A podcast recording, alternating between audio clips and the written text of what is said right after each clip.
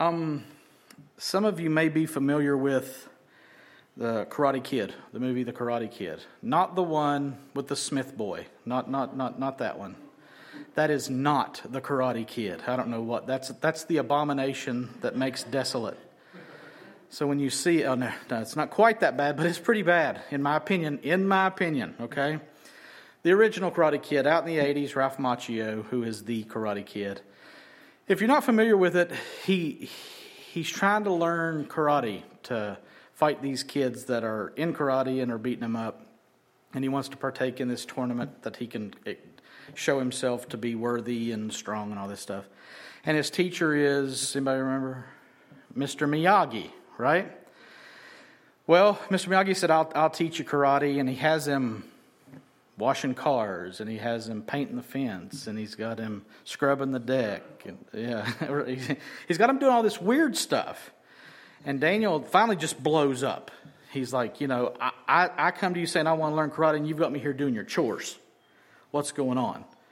And then Mister Miyagi says, paint the fence. And Daniel's like, what are you talking about? I said, paint the fence. Show me paint the fence. And Daniel does this. And as he does that, Mister Miyagi punches high, and Daniel blocks it. And then wax on, wax off, and he's blocking punches with wax on, wax off. And all of a sudden you're like, oh. He's been training him, and Daniel didn't get it. Daniel didn't see what was going on. He just thought he was just doing chores. But Mister Miyagi was training him. And so then, I, I won't ruin the end for you, but here's Daniel wins, okay? Just, uh, just, just so you know. Um, anyway, uh, so um, Daniel didn't understand what Mister Miyagi was doing for him in having him do those chores.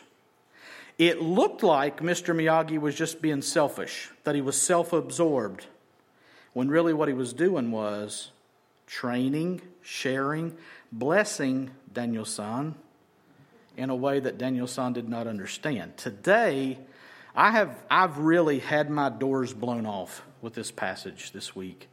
And I don't say that lightly, because I think this is a crucial text for what it means to be a church, what it means to be the church of Jesus Christ. I believe that what we'll see today in Matthew eighteen, verses fifteen to twenty, is commonly abused, commonly misunderstood, and rarely practiced.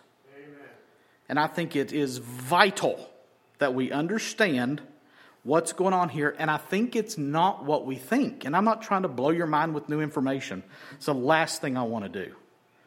What I do want to do is blow your mind with the old information. I want to see it rightly. I want to divide it clearly and completely so that we can see to the bottom of it, cut from skin down into the bone, into the very marrow of what this is talking about.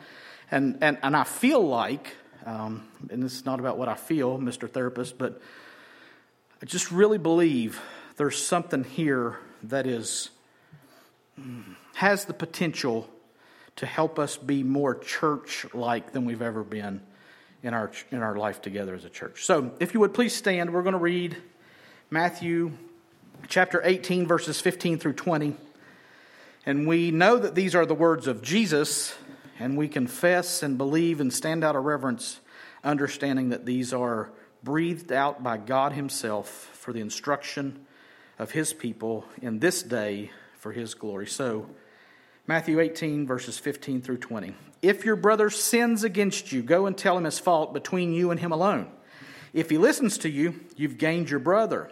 But if he does not listen, take one or two others along with you, that every charge may be established by the evidence of two or three witnesses. If he refuses to listen to them, tell it to the church. And if he refuses to listen even to the church, let him be to you as a Gentile and a tax collector. Truly, I say to you, whatever you bind on earth shall be bound in heaven, and whatever you loose on earth shall be loosed in heaven. Again, I say to you, if two of you agree on earth about anything they ask, it will be done for them by my Father in heaven. For where two or three are gathered in my name, there am I among them. Let's pray. Father, help us. Give us eyes to see, ears to hear, hearts to care, hands to do what we see in your word today. And God, we know that it is absolutely crucial that it's in the power of your Spirit. because in and of ourselves, God, we are not sufficient for these things. But because you did come down to rescue, brought us out of death, God, we can receive this, and by your power, we can do this. Help us, we ask. Teach us, Holy Spirit, we ask in Jesus' name. Amen. You may be seated. Again, what a passage. Familiar, right? I mean, we've heard this before. We've seen it before. Hope we see it clearly today. Verse fifteen. If your brother sins against you, go and tell him his fault between you and him alone. If he listens to you, you have gained your brother. So we get to start off in a weird way today as we start in this verse. Our first word here in the E S V is if. Okay? But the original text has a little word before if. And the K J V, good old King Jimmy, gets this right. Look, this is what the King James says here. So here's the E S V, if your brother sins against you. King James says, moreover, if your brother shall trespass against thee. And what I want to focus on is that word moreover. Okay? It's not a major deal, but it is important. The presence of the moreover indicates a purposeful shift in the flow of the chapter. Okay, we've seen Jesus in chapter eighteen, which it just keeps opening up and opening up and opening up to me that I'm just like, it's just marvelous. It's amazing what's in chapter eighteen. But in this chapter, we've seen Jesus addressing his men in response to their arguing about who's the greatest in the kingdom of heaven as they were traveling back to Capernaum. Remember, he had taken a little child, an infant or a young toddler, and just in my mind, I'm just thinking one-year-old. I, I, again, the text doesn't say that, but that's just what's in my mind.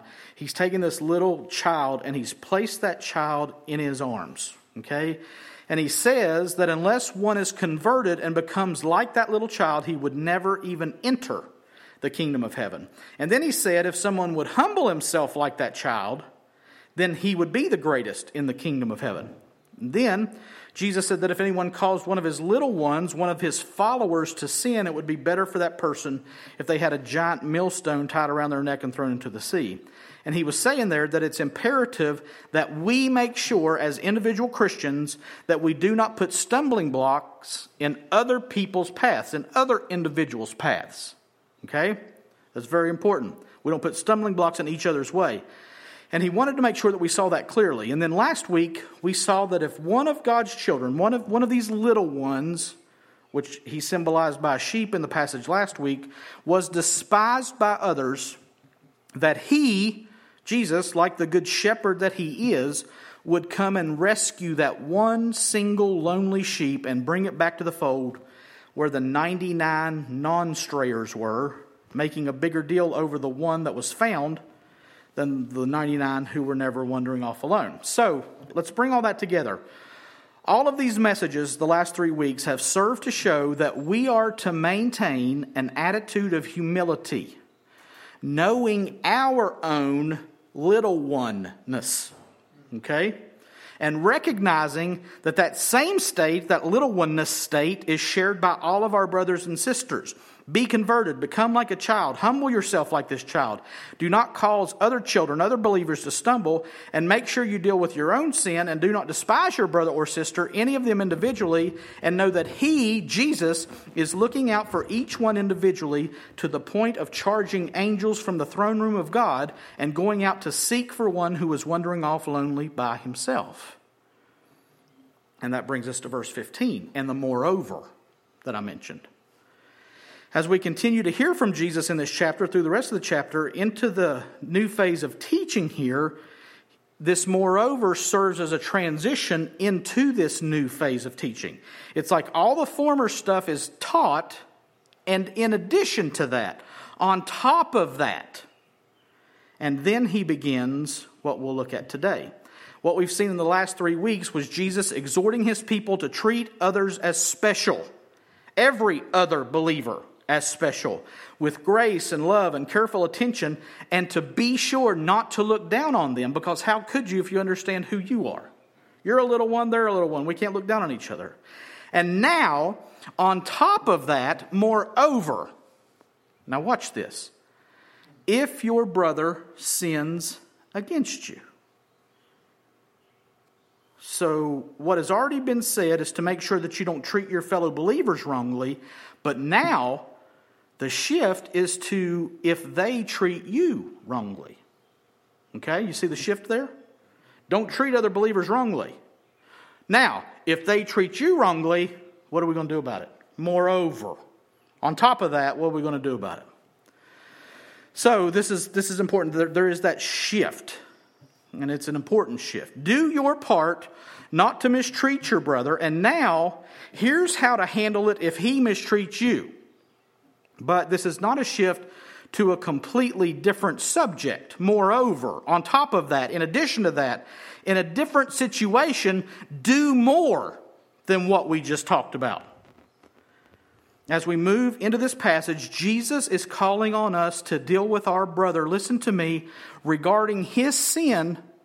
And here's the big, giant banner that I wish I could unfurl. Deal with your brother and his sin for the sake of your brother. Please don't miss that. Come into this passage with that mindset. Moreover, if your brother sins against you, this is not going to be about you fighting for your rights like the Beastie Boys, like Peter, and, and whether I should pay the tax or not. Remember that? If your brother sins against you, that's not about you fighting for your rights. Jesus is not about to instruct his men about how to defend themselves or justify themselves when they're sinned against by other believers. He's going to teach them how to be like him, how to go looking for the one that is astray. The emphasis is going to be found at the end of verse fifteen. If you have, if you will look here on here, and at the end there it says, "You have gained your brother." That's the emphasis. That's that's the goal here. Okay, that's what we're looking for. The emphasis is going to be on gaining your brother. The emphasis is on the good of the one who has sinned, not the defense or revenge of the one sinned against. Let me show you what I'm talking about. Moreover, I've left that in there from the King James. If your brother sins against you, go and tell him his fault between you and him alone. If he listens to you, you've gained your brother. So let's break this down. Who is this dealing with? If your brother, which is your fellow believer in Jesus. Okay, this is a Christian dealing with a Christian. This is you dealing with another Christian. Okay, and if your fellow believer, this brother, does something, he sins against you. So this is a scenario where a Christian is sinned against by another Christian. And Jesus makes it personal. Your brother sins against you. Now, what does it mean for your brother to sin against you? Okay, let's look at the definition for the word sins. Hamartano, you may have heard, you may hear sometimes the study of hamartiology. That's the study of sin. Okay, thirty-eight times in the New Testament. Uh, tra- I'm sorry, sorry. Translated as sin thirty-eight times, trespass three times, offend once, and for your faults once. And it means to be without a share in, to miss the mark, to err, to be mistaken, to miss or wander from the path of uprightness and honor, to do or go wrong, to wander from the law of God, to violate God's law. Okay, so I think we're like, okay, yeah, that, that's sin. That makes sense. So from these definitions, this one definition with all these different definitions in it, I think we can say that my brother sinning against me is my brother doing me wrong. He's dishonoring me or missing the mark in my expectations and what I think he should do. Now, that could cover a lot of things, but remember, our goal, as taught by Jesus, is how to handle this situation for the benefit of my sinning brother. So this is not about me being offended or me being upset about something that doesn't go the way that I think it should. R C. Sproul said that this passage, and this is this this is kind of a, a tough thing to grapple with, but listen to me.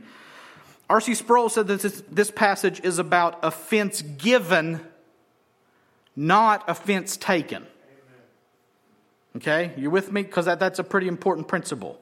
This passage is not dealing with you being offended. This passage is dealing with your brother sinning against you. It's focusing on the offense given, not the way that you took it. Okay, that's that's very important. He also said, Sproul said, that this is not about peccadillos. Anybody know what that, that word means? Peccadillos. It means little sins. Okay, pecca was... Uh, I can't remember the, the Latin word that is that is sin, but it's pecca, peccarte, or something like that. And illos means little. So these are li- it's, this is not about peccadillos. This is not about little petty offenses. It's not about you getting on my nerves because I'm easily agitated or bothered. That's not what this is about. We confess our sins in those instances for being easily annoyed and not loving someone in a godly way. So when we talk about our brother sinning against us, we're talking about dealing with sins that are adversely affecting someone else, their sin affecting them, so that they might not be separated from me or from other believers as a result. So this sins in this passage, in the your brother sins against you clause, has to be understood in that light. Jesus is not sending us out as sin assassins. Snipers trying to spy out reasons to be offended by others so that we can shoot them down or degrade them and tell them how bad they are because we are so high and holy. It's exactly the opposite, actually. So looking at that definition again, this passage is about when my brother misses the mark, errs, is mistaken, is wandering from or violating the law of God. Yes, all of these, but I think that first part of the definition is really big here. To be without a share in. You see, your sinning brother is missing fellowship with you and with the church. Think about that a second. Your sinning brother is missing fellowship with you and with others. His sin is separating him from the flock, and he is in danger of being without a share in the corporate aspect of what's going on with God's people. And your concern, your goal... in his sin against you is to help reestablish that fellowship with you and with the church. So you go and tell him his fault between you and him alone. If he listens to you, you've gained your brother. Now, do you see that a little clearer? So you go to your brother, you tell him his fault, his sin between you and him alone. Now, that's pretty clear and simple, right? That's not difficult to understand. It might be difficult to do, but it's not difficult to understand.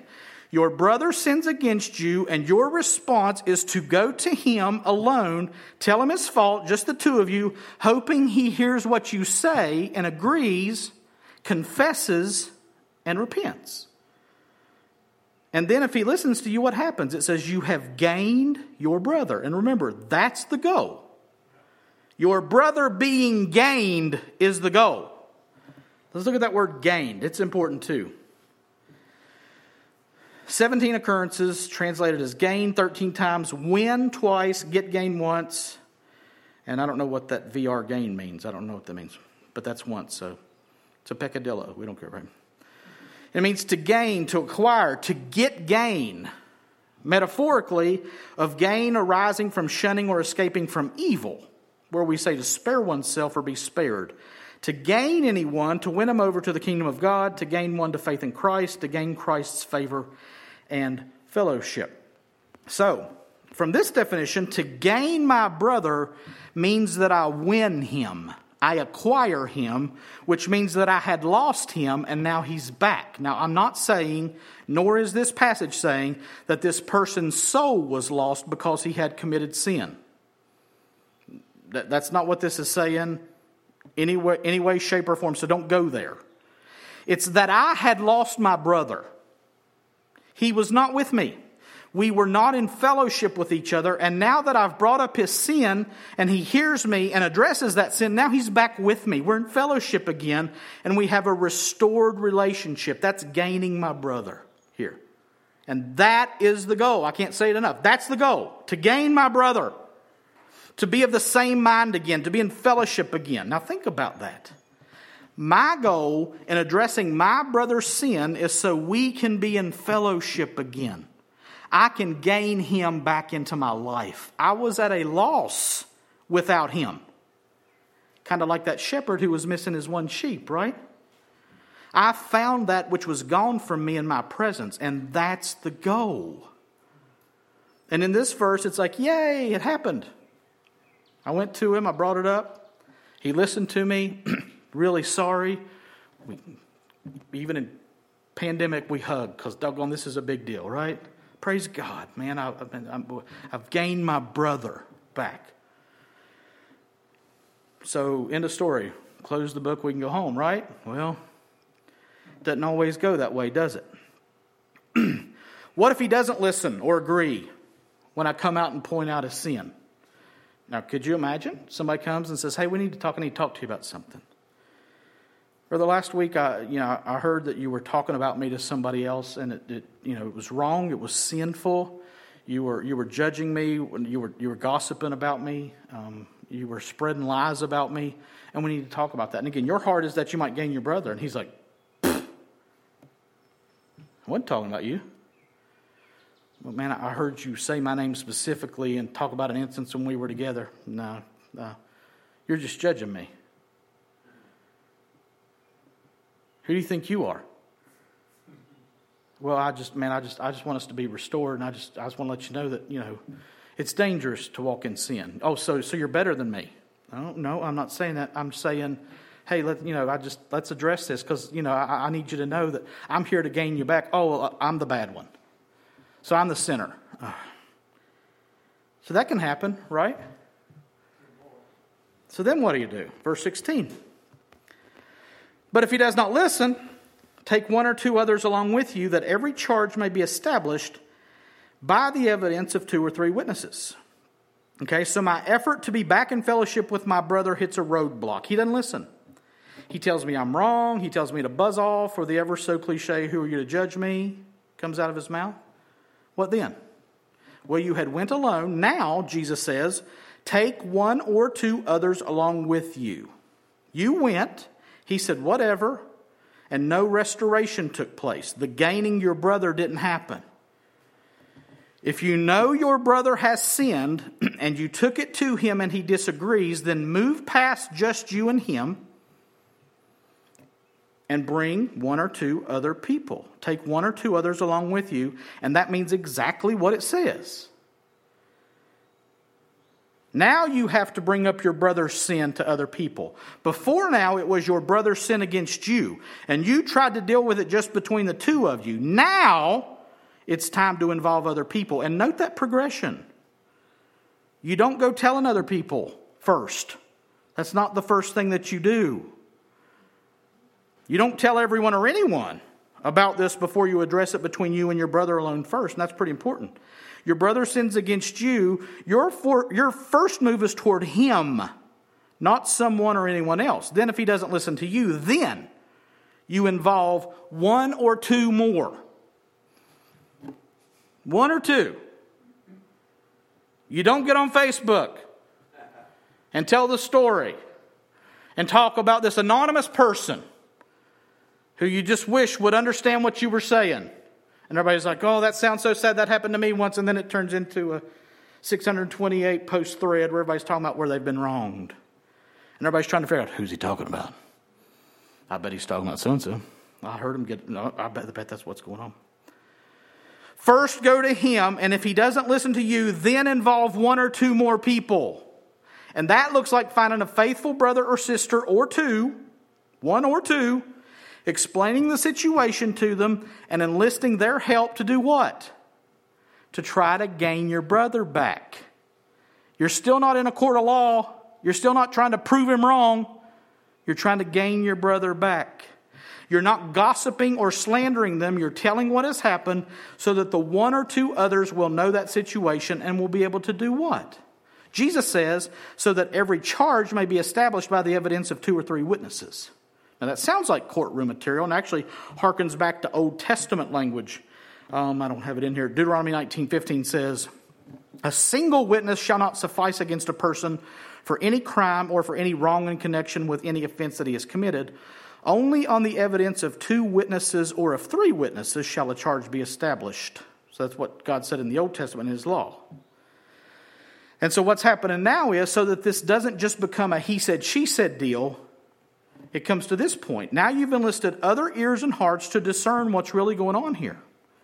They will help establish evidence of the charges and can help judge between you and your brother. It seems very possible at, that at this point, the one or two may possibly say, well, brother, now that we've heard you both out, there's no evidence that your brother did actually sin against you. That could happen, right? Or they could say to your sinning brother, it would seem that what was told us is true. The evidence points it out. They are judging. They are discerning who is accurate and what needs to be done as a result to reestablish this fellowship. Um, now remember, the goal in all this is restoration of fellowship between you and your sinning brother. You're like, you've said that six hundred twenty-eight times. I hope to say another thousand before we're done. You are not trying to be right or to be proven right or to justify yourself. You're seeking help to find ways to help your brother if he is sinning, or to correct your faulty thinking if you're seeing or look at, looking at things wrongly, because that can happen too. And if you get your thinking straight, if it was wrong, that can reestablish fellowship as well. So this one or two is brought in to establish everything, all the evidence, as witnesses of it all. And Jesus' narrative here seems to imply that this brother is sinning, and the one or two are there to verify that. They are there to give witness to the reality of what is going on and to plead with this brother to repent of or forsake his sin. Why? So that he can be back in right fellowship with you and now with them, because sin puts us out of right fellowship with God's people. This sinning brother may need this second layer of voices to be clear on what he has done or is doing and thus stop it. And maybe he confesses and repents. Or maybe he doesn't. Verse seventeen. If he refuses to listen to them, tell it to the church. And if he refuses to listen even to the church, let him be to you as a Gentile and a tax collector. Okay. So now we've reached the place where this brother who sinned against you has not listened to you, and now has not listened to the one or two others that you brought back with you to talk with him about it all. So then what? Now it's finally time to let this guy have it, right? This old hard head. He needs to learn his lesson, doesn't he? No. What is the goal of all of this? To gain our brother. To win him back. So, if he refuses to listen to you or the one or two others that you brought in the round of one or two, then Jesus says, tell it to the church. Now, we hear that and we're so familiar with this word, we don't think anything of it. We just think this, right? But this is only the second time this word's been brought up in Matthew's gospel. And technically, the church that we know of today hasn't really been born yet. That'll happen on the day of Pentecost, when the Spirit comes and tongues of fire fall down on people and the gospel is preached. That's the day that the church that we know it today was born. So we hear this and we think church, but these disciples probably would not have received it like we do at this point. And the word for church, which we saw back in chapter sixteen, when Jesus said that he would build his church following Peter's confession of Jesus as the Christ, the word for church is ecclesia. And it means an assembly that is called out for a particular reason. And we know that Jesus was surely calling out an assembly of people for the purpose of being his representatives in the world and to show the world what his kingdom looks like. And it's this called out assembly that Jesus is saying to bring this brother who will not address his sin. That's who you bring it to finally. It's what we are now. It is what we are now, a group of believers who meet together for worship and who share life together. We are a covenant-signing, covenant membership church. And in that covenant, we say that we are going to share life together. We're going to be accountable to the teaching of the church. We're going to be present when the church is present, if we at all possibly can. Why? So that we can share life together, so that we can worship together. And we see it so serious, so important, that we sign covenants, solemn binding agreements saying this is a big deal. Think Old Testament when they would cut the animals apart, let the blood drain down. And y'all have heard that so many times, I won't go back through it. But it's bloodshed worthy. That's how important a covenant is. And that's why we are covenant membership in what we do here with our membership. Because it's super duper important. And so Jesus is saying, if he won't listen to you, if he won't listen to the one or two that you've taken, take it to the people that you share life together with. And let's address it this way. It's this called out assembly that Jesus is saying, bring this brother to. A group of believers who meet together for worship and who share life together. And Jesus is saying that after your brother uh, doesn't listen to you and doesn't listen to the one or two, that you've got to try to gain his fellowship back by taking it to the authority on fellowship. And who's the authority on fellowship? The Church of Jesus Christ. We're fellows in the same ship, right? This group of believers that you're sharing life with, the citizens of Jesus' kingdom, should be the next to hear what this brother has done. Now, why? Why would Jesus say that we should take it to the church? What's the goal here? Again, we want to see this brother restored. We want to see this brother back in our fellowship. Maybe he's been coming the whole time, but he's not been in fellowship with us. His sin is keeping him from really being in intimate, close, personal contact with us, even though he wouldn't say that. So we want to win him back. We want to show him what real public worship, fellowship looks like, life sharing, covenant sharing, fellowship looks like. And so we bring it to the ones that we've signed up to do this with. Where is the clearest picture of fellowship in the kingdom of heaven? It's in the church. And the whole life of the church is built on fellowship. So if there's an unrepentant member of that fellowship, they have to know. And if there's anything or anyone who can help restore this one to fellowship, it's the church. And that's the goal. So if someone is unrepentant, the church has to know if they won't listen previously. So bring the case to the church. Now there's no specifics here as to what that looks like. Do we stand up in a public meeting and say, Bob was watching the Karate Kid, and I told him not to do that? Now, I don't, I don't think that's the tone here. And again, it's not specific. Is, is it, is it brought up as an announcement? Is it, um, do we bring the person before the church? Is it just brought to the elders? I, I don't know. Jesus doesn't say.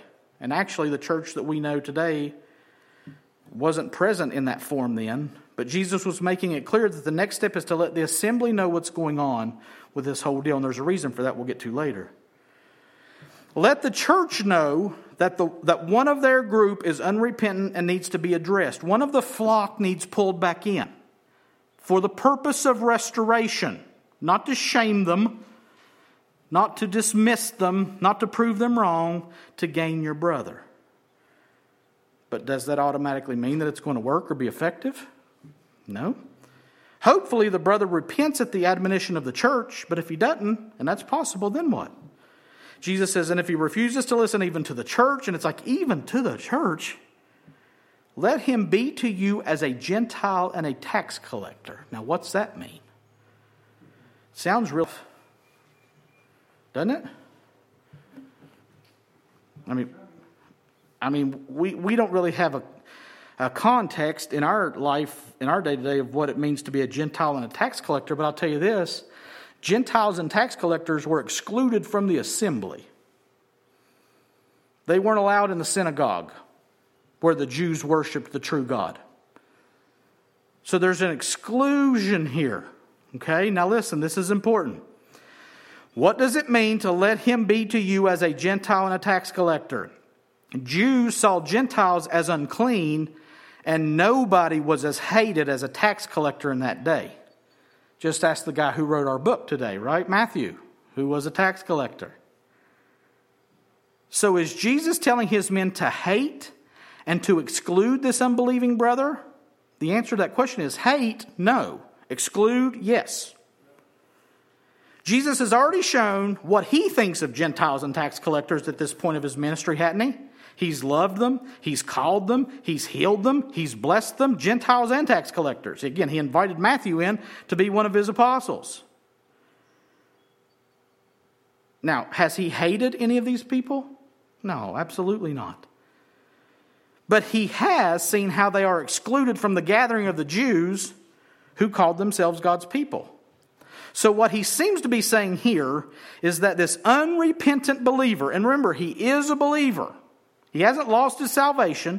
This unrepentant believer who refuses to listen to the assembly of God's people is not to be hated or despised, but is to be excluded from the assembly.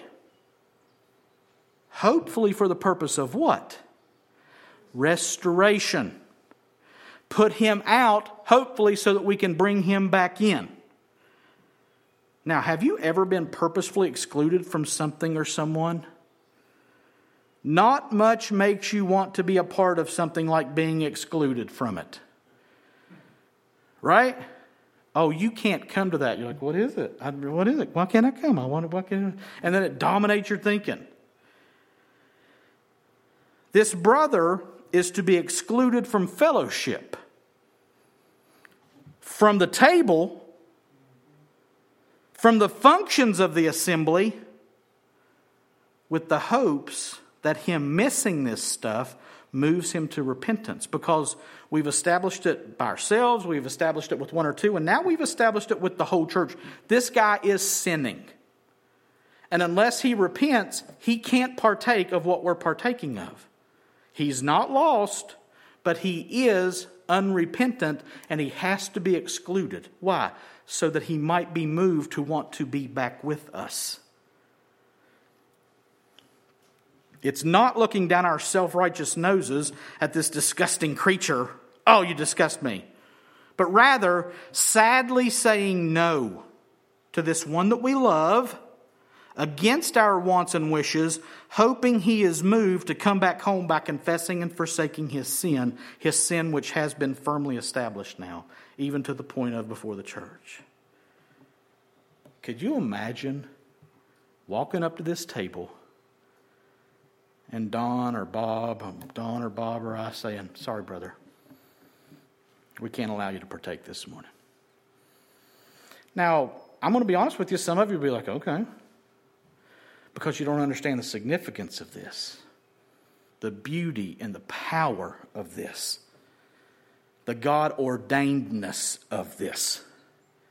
Let me tell you what, if I walked up to this table and these two men looked at me and said, no, oh my heavens, I don't know what I would do.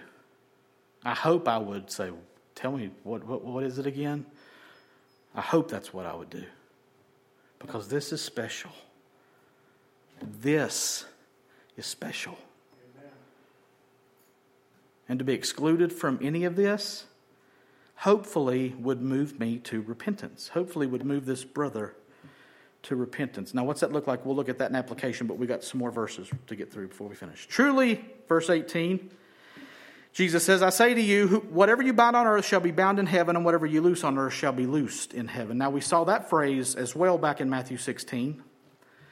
When Jesus was talking about building his church, he said that he was giving the keys to the kingdom, and said that this binding, loosing thing, the same thing he's saying here. The best rendering of the phrase there and here is that whatever you bind or loose on earth shall have already been bound or loosed in heaven.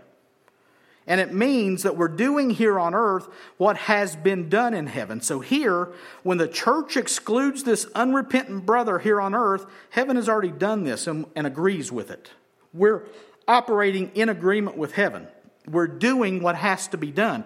Jesus laid this out, and in heaven it's written for eternity that this is how you handle it. So when we say this is how we're going to handle it, heaven says, yeah, that's what we say. God says that. The angels say that. Jesus says that. So that's what's going on here. We're doing what has to be done based on what heaven's already established.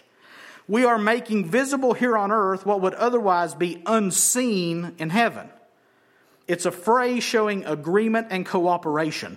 The church is doing what God has said should be done and is lining up with his will here on earth as it is in heaven.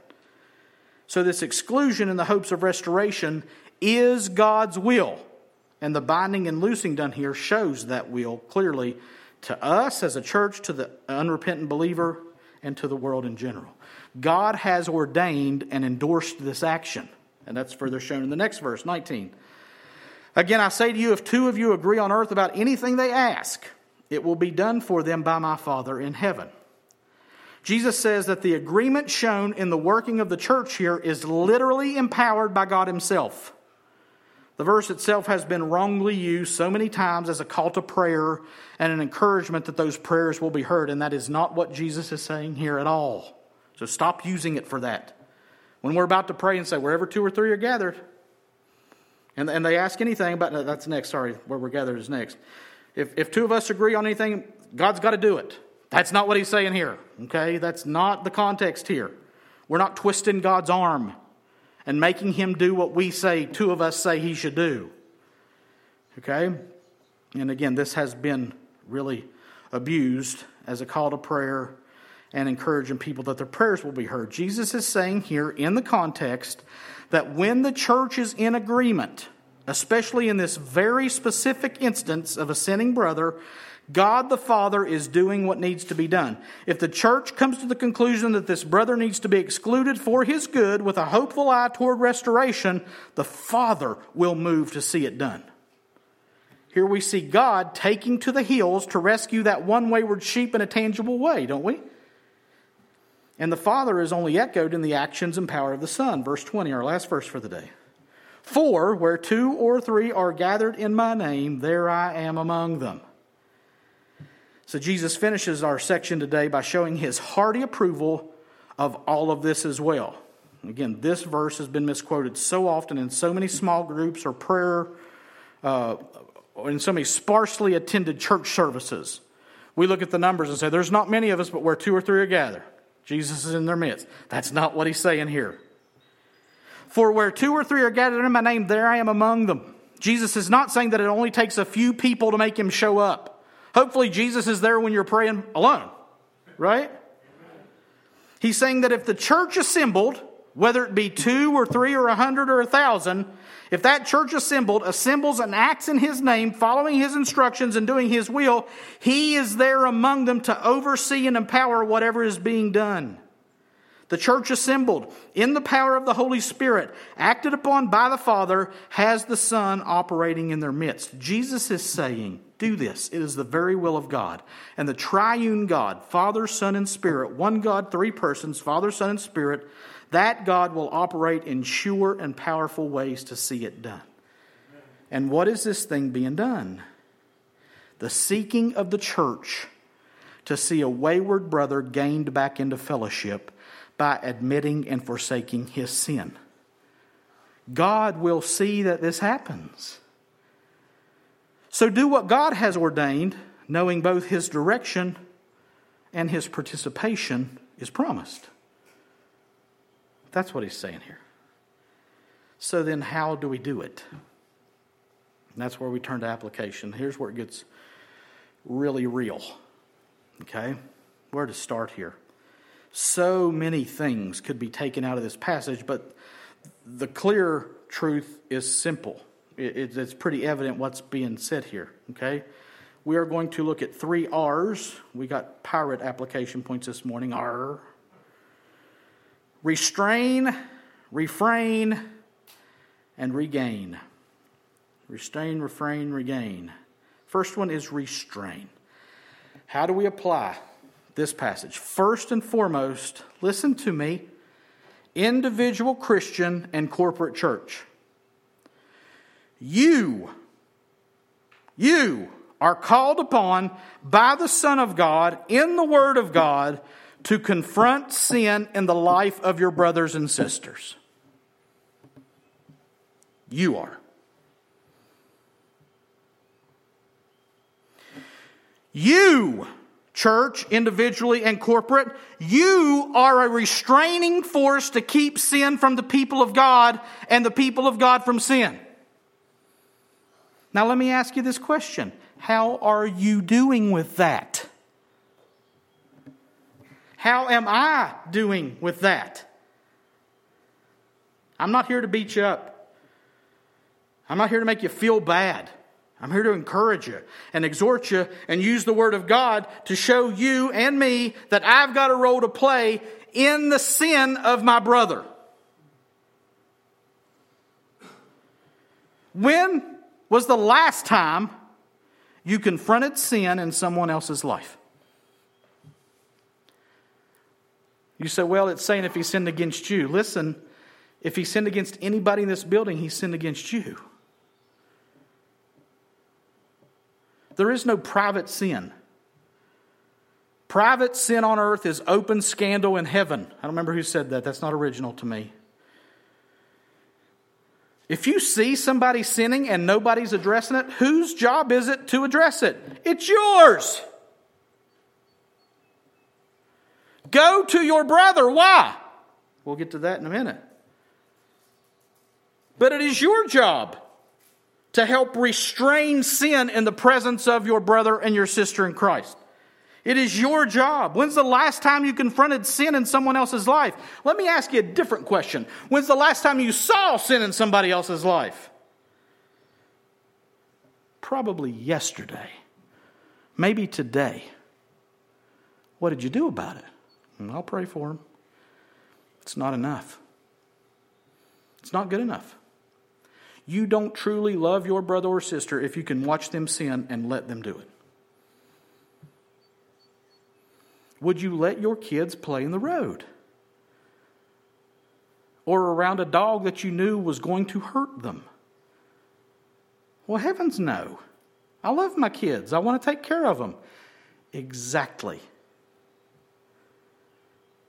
When was the last time you sat down with someone and said that you were concerned about a sinful habit, pattern, or act in that brother or sister's life?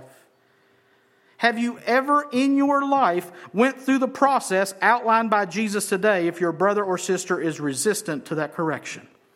Have you ever taken one or two along to establish evidence if a brother or sister doesn't repent after you've come along? Or reported it to the church if it didn't work? I have been in public ministry for over twenty years, and I can think of two or three times that I've seen this played out. Something's wrong. Because it's not like we're not sinning. And it's not like we're just all so sensitive to our own sins that nobody's got to bring it up to us. I'm asking you, I'm begging you today, if you see sin in my life, tell me about it. Confront me with it out of love. Brother, I'm concerned with you. I see this sinful pattern in your life. We all have blind spots. And we need each other. That's part of what it means to be the church. And one of the greatest restraining forces for sin in the church is other believers who care enough about me to come and say, brother, we got to talk. You're walking in sin. No, I'm not. Brother, I, I believe you are. Let me explain to you why. I disagree. Well, I'll bring somebody else and we'll talk about it. I don't want to talk about it anymore. Well, we need to. Because we're in covenant together and we love each other, and I want to see you reestablished in fellowship with God. With each, oh, so now you're saying I'm lost? No, nope, I'm not saying that at all. But I'm saying that your sin is having an adverse effect on your life and in the life of the church. And I want to see you restored. Well, bring them. I, I'll listen to them. One or two people come. No. We got to talk to the church. You're going to do that to me? You're going to bring me before the church over this? Yeah. Because I love you. I care about you. Two or three times in my twenty-year plus ministry. Something's wrong. We have to be doing this. We have to be addressing the sin in each other's lives in order to help us weed it out. We have to. Besides seeing it in our passage today, which is clearly shown, it's clearly shown in several places in the epistles. I'm going to choose one. I want to read First Corinthians five. Listen to this. It is actually reported that there's sexual immorality among you, Paul says to the Corinthians, and of a kind that's not tolerated even among the pagans. For a man has his father's wife, and you are arrogant. Ought you not rather to mourn? Let him who has done this be removed from among you. For though I'm absent in body, I'm present in spirit, and as if present, I've already pronounced judgment on the one who did such a thing. When you are assembled in the name of the Lord Jesus, and my spirit is present, the apostle says, with the power of our Lord Jesus, you are to deliver this man to Satan for the destruction of his flesh, so that his spirit may be saved in the day of the Lord. Your boasting is not good. Do you not know that a little leaven leavens the whole lump? Cleanse out the old leaven, that you may be a new lump, as you really are unleavened. For Christ, our Passover lamb, has been sacrificed. Let us therefore celebrate the festival, not with the old leaven, the leaven of malice and evil, but with the unleavened bread of sincerity and truth. I wrote to you in my letter not to associate with sexually immoral people, not at all meaning the sexually immoral of this world, or the greedy and swindlers or idolaters, since then you'd need to go out of the world. But now I am writing to you not to associate with anyone who bears the name of brother if he is guilty of, now listen, sexual immorality or greed, or is an idolater, reviler, drunkard, or swindler, not even to eat with such a one. For what, what have I to do with judging outsiders? Is it not those inside the church whom you are to judge? Let me read that again. Is it not those inside the church whom you are to judge? God judges those outside. Purge the evil person from among you. Now, we could spend a couple of weeks in that chapter alone. That, that's the whole chapter, by the way, thirteen verses. But in our application point for refrain, I'm sorry, restrain, restrain, refrain's next. For our role in addressing other people's sins, do you see what Paul's saying here for, for the church in Corinth to do? Let me summarize it. Let him who has done this be removed from among you. When you're assembled in the name of the Lord Jesus, with the power of the Lord Jesus, you'll deliver this man to Satan for the destruction of the flesh, so that his spirit may be saved in the day of the Lord. Cleanse out the old leaven. But now I'm writing to you not to associate with anyone who bears the name of brother, if he's guilty of sexual immorality or greed, or is an idolater, reviler, drunkard, or swindler. Not even to eat with such a one. Purge the evil person from among you. Now, that's pretty clear, isn't it? You've got to do some hermeneutical gymnastics to say this means anything except put that person out. Paul said even to the point of death. So this flesh might be destroyed, but his spirit might be saved. Well, I, I, I, I can't do that. You have to do that. We have to do that. Why? Why? Because we love our brother. And Jesus said in our passage today, and Paul just said in this passage, that what we do, we do in the power of the Lord Jesus himself. The very authority that he has. So my lack of loving my brother enough to confront his sin is sin in and of itself. I'm choosing to walk in my own power, not in the power of the Lord Jesus. And it affects all of church life. It affects the sacraments. It affects membership. It affects fellowship. But but we say, we, we can't do this, can we? I mean, can we? Well, they'll just leave and go to another church. I can't help that. Hopefully I have enough contact with the other pastor to say, listen, brother, we put this guy out so that he might be moved to repentance. If you take him in, you're violating the principles of the Scripture. There's a church on every corner of every road in Beckley. But we have to do this. We can't let these excuses be the reasons we don't do this. We are trying to point out our brother's sin so that he might be restored. And we're not just trying to pinpoint or, or, or be nitpicky and say, well, this gets on my nerves. I don't like it when you chew that hard candy during service. It really bothers me. That's not what we're talking about. He's saying, point out your brother's sin so that you can have restoration in fellowship with that brother. And listen, church, if we don't do it, nobody's going to do it. It is up to us to restrain sin within the church. But be careful, because this could very easily turn south really quick.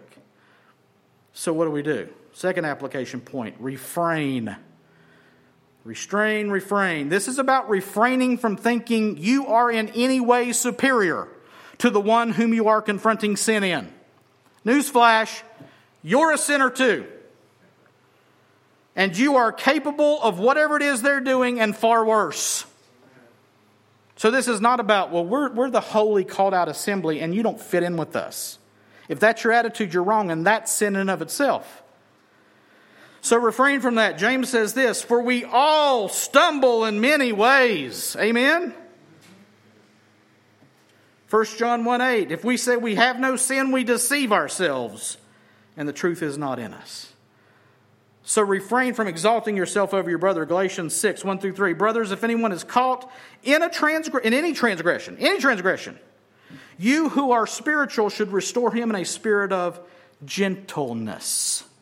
Keep watch on yourself, lest you too be tempted. Bear one another's burdens, and so fulfill the law of Christ. For if anyone thinks he's something when he's nothing, he deceives himself. So refrain from doing this in an attitude of haughtiness or pride or arrogance or strict judgmentalness. Don't do it. You're not any better than anybody else. You are a little one in Jesus' arms just like they're a little one.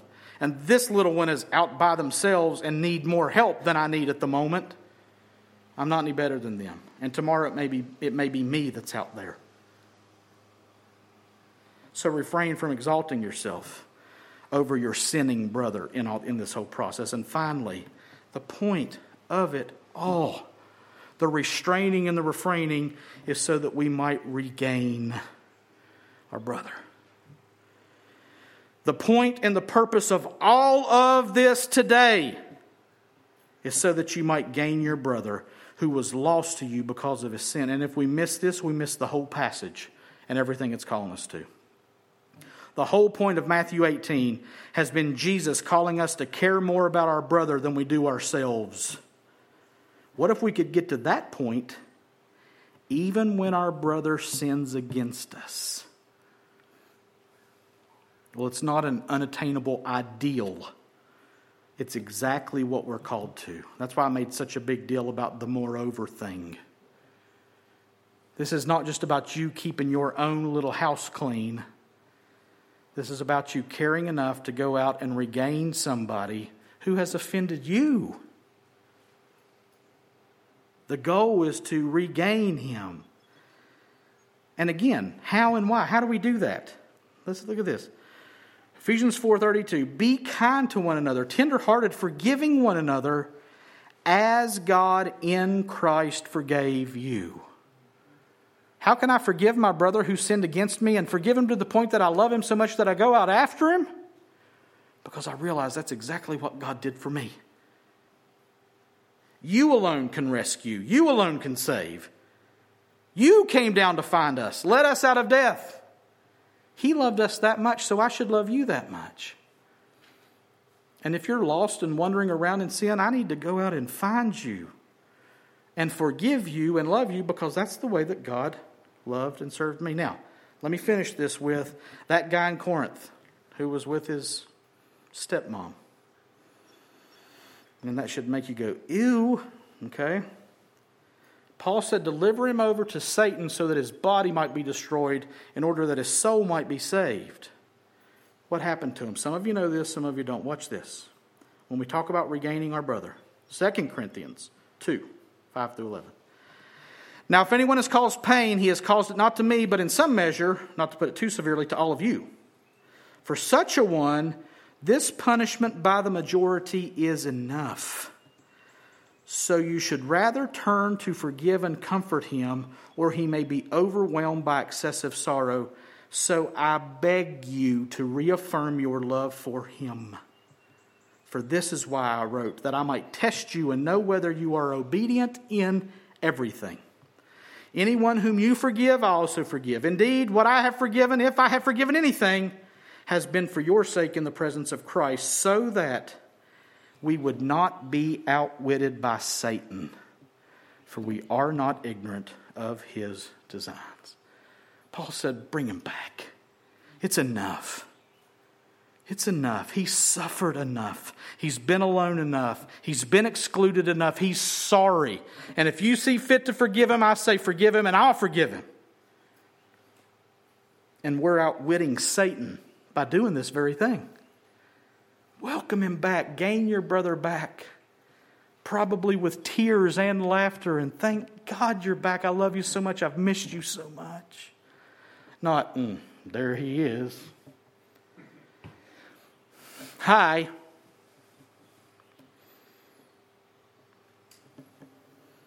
Forgive him. Love him. Because you've regained him. And that's the goal in all of this. Restrain sin among your brothers and sisters. Refrain from exalting yourself, thinking you're better than any one of us. And may it be your goal, your passion, your pursuit to regain the brother or sister who is willfully sinning so that you can have proper fellowship with him and with us. Let's pray. Father, we need your help.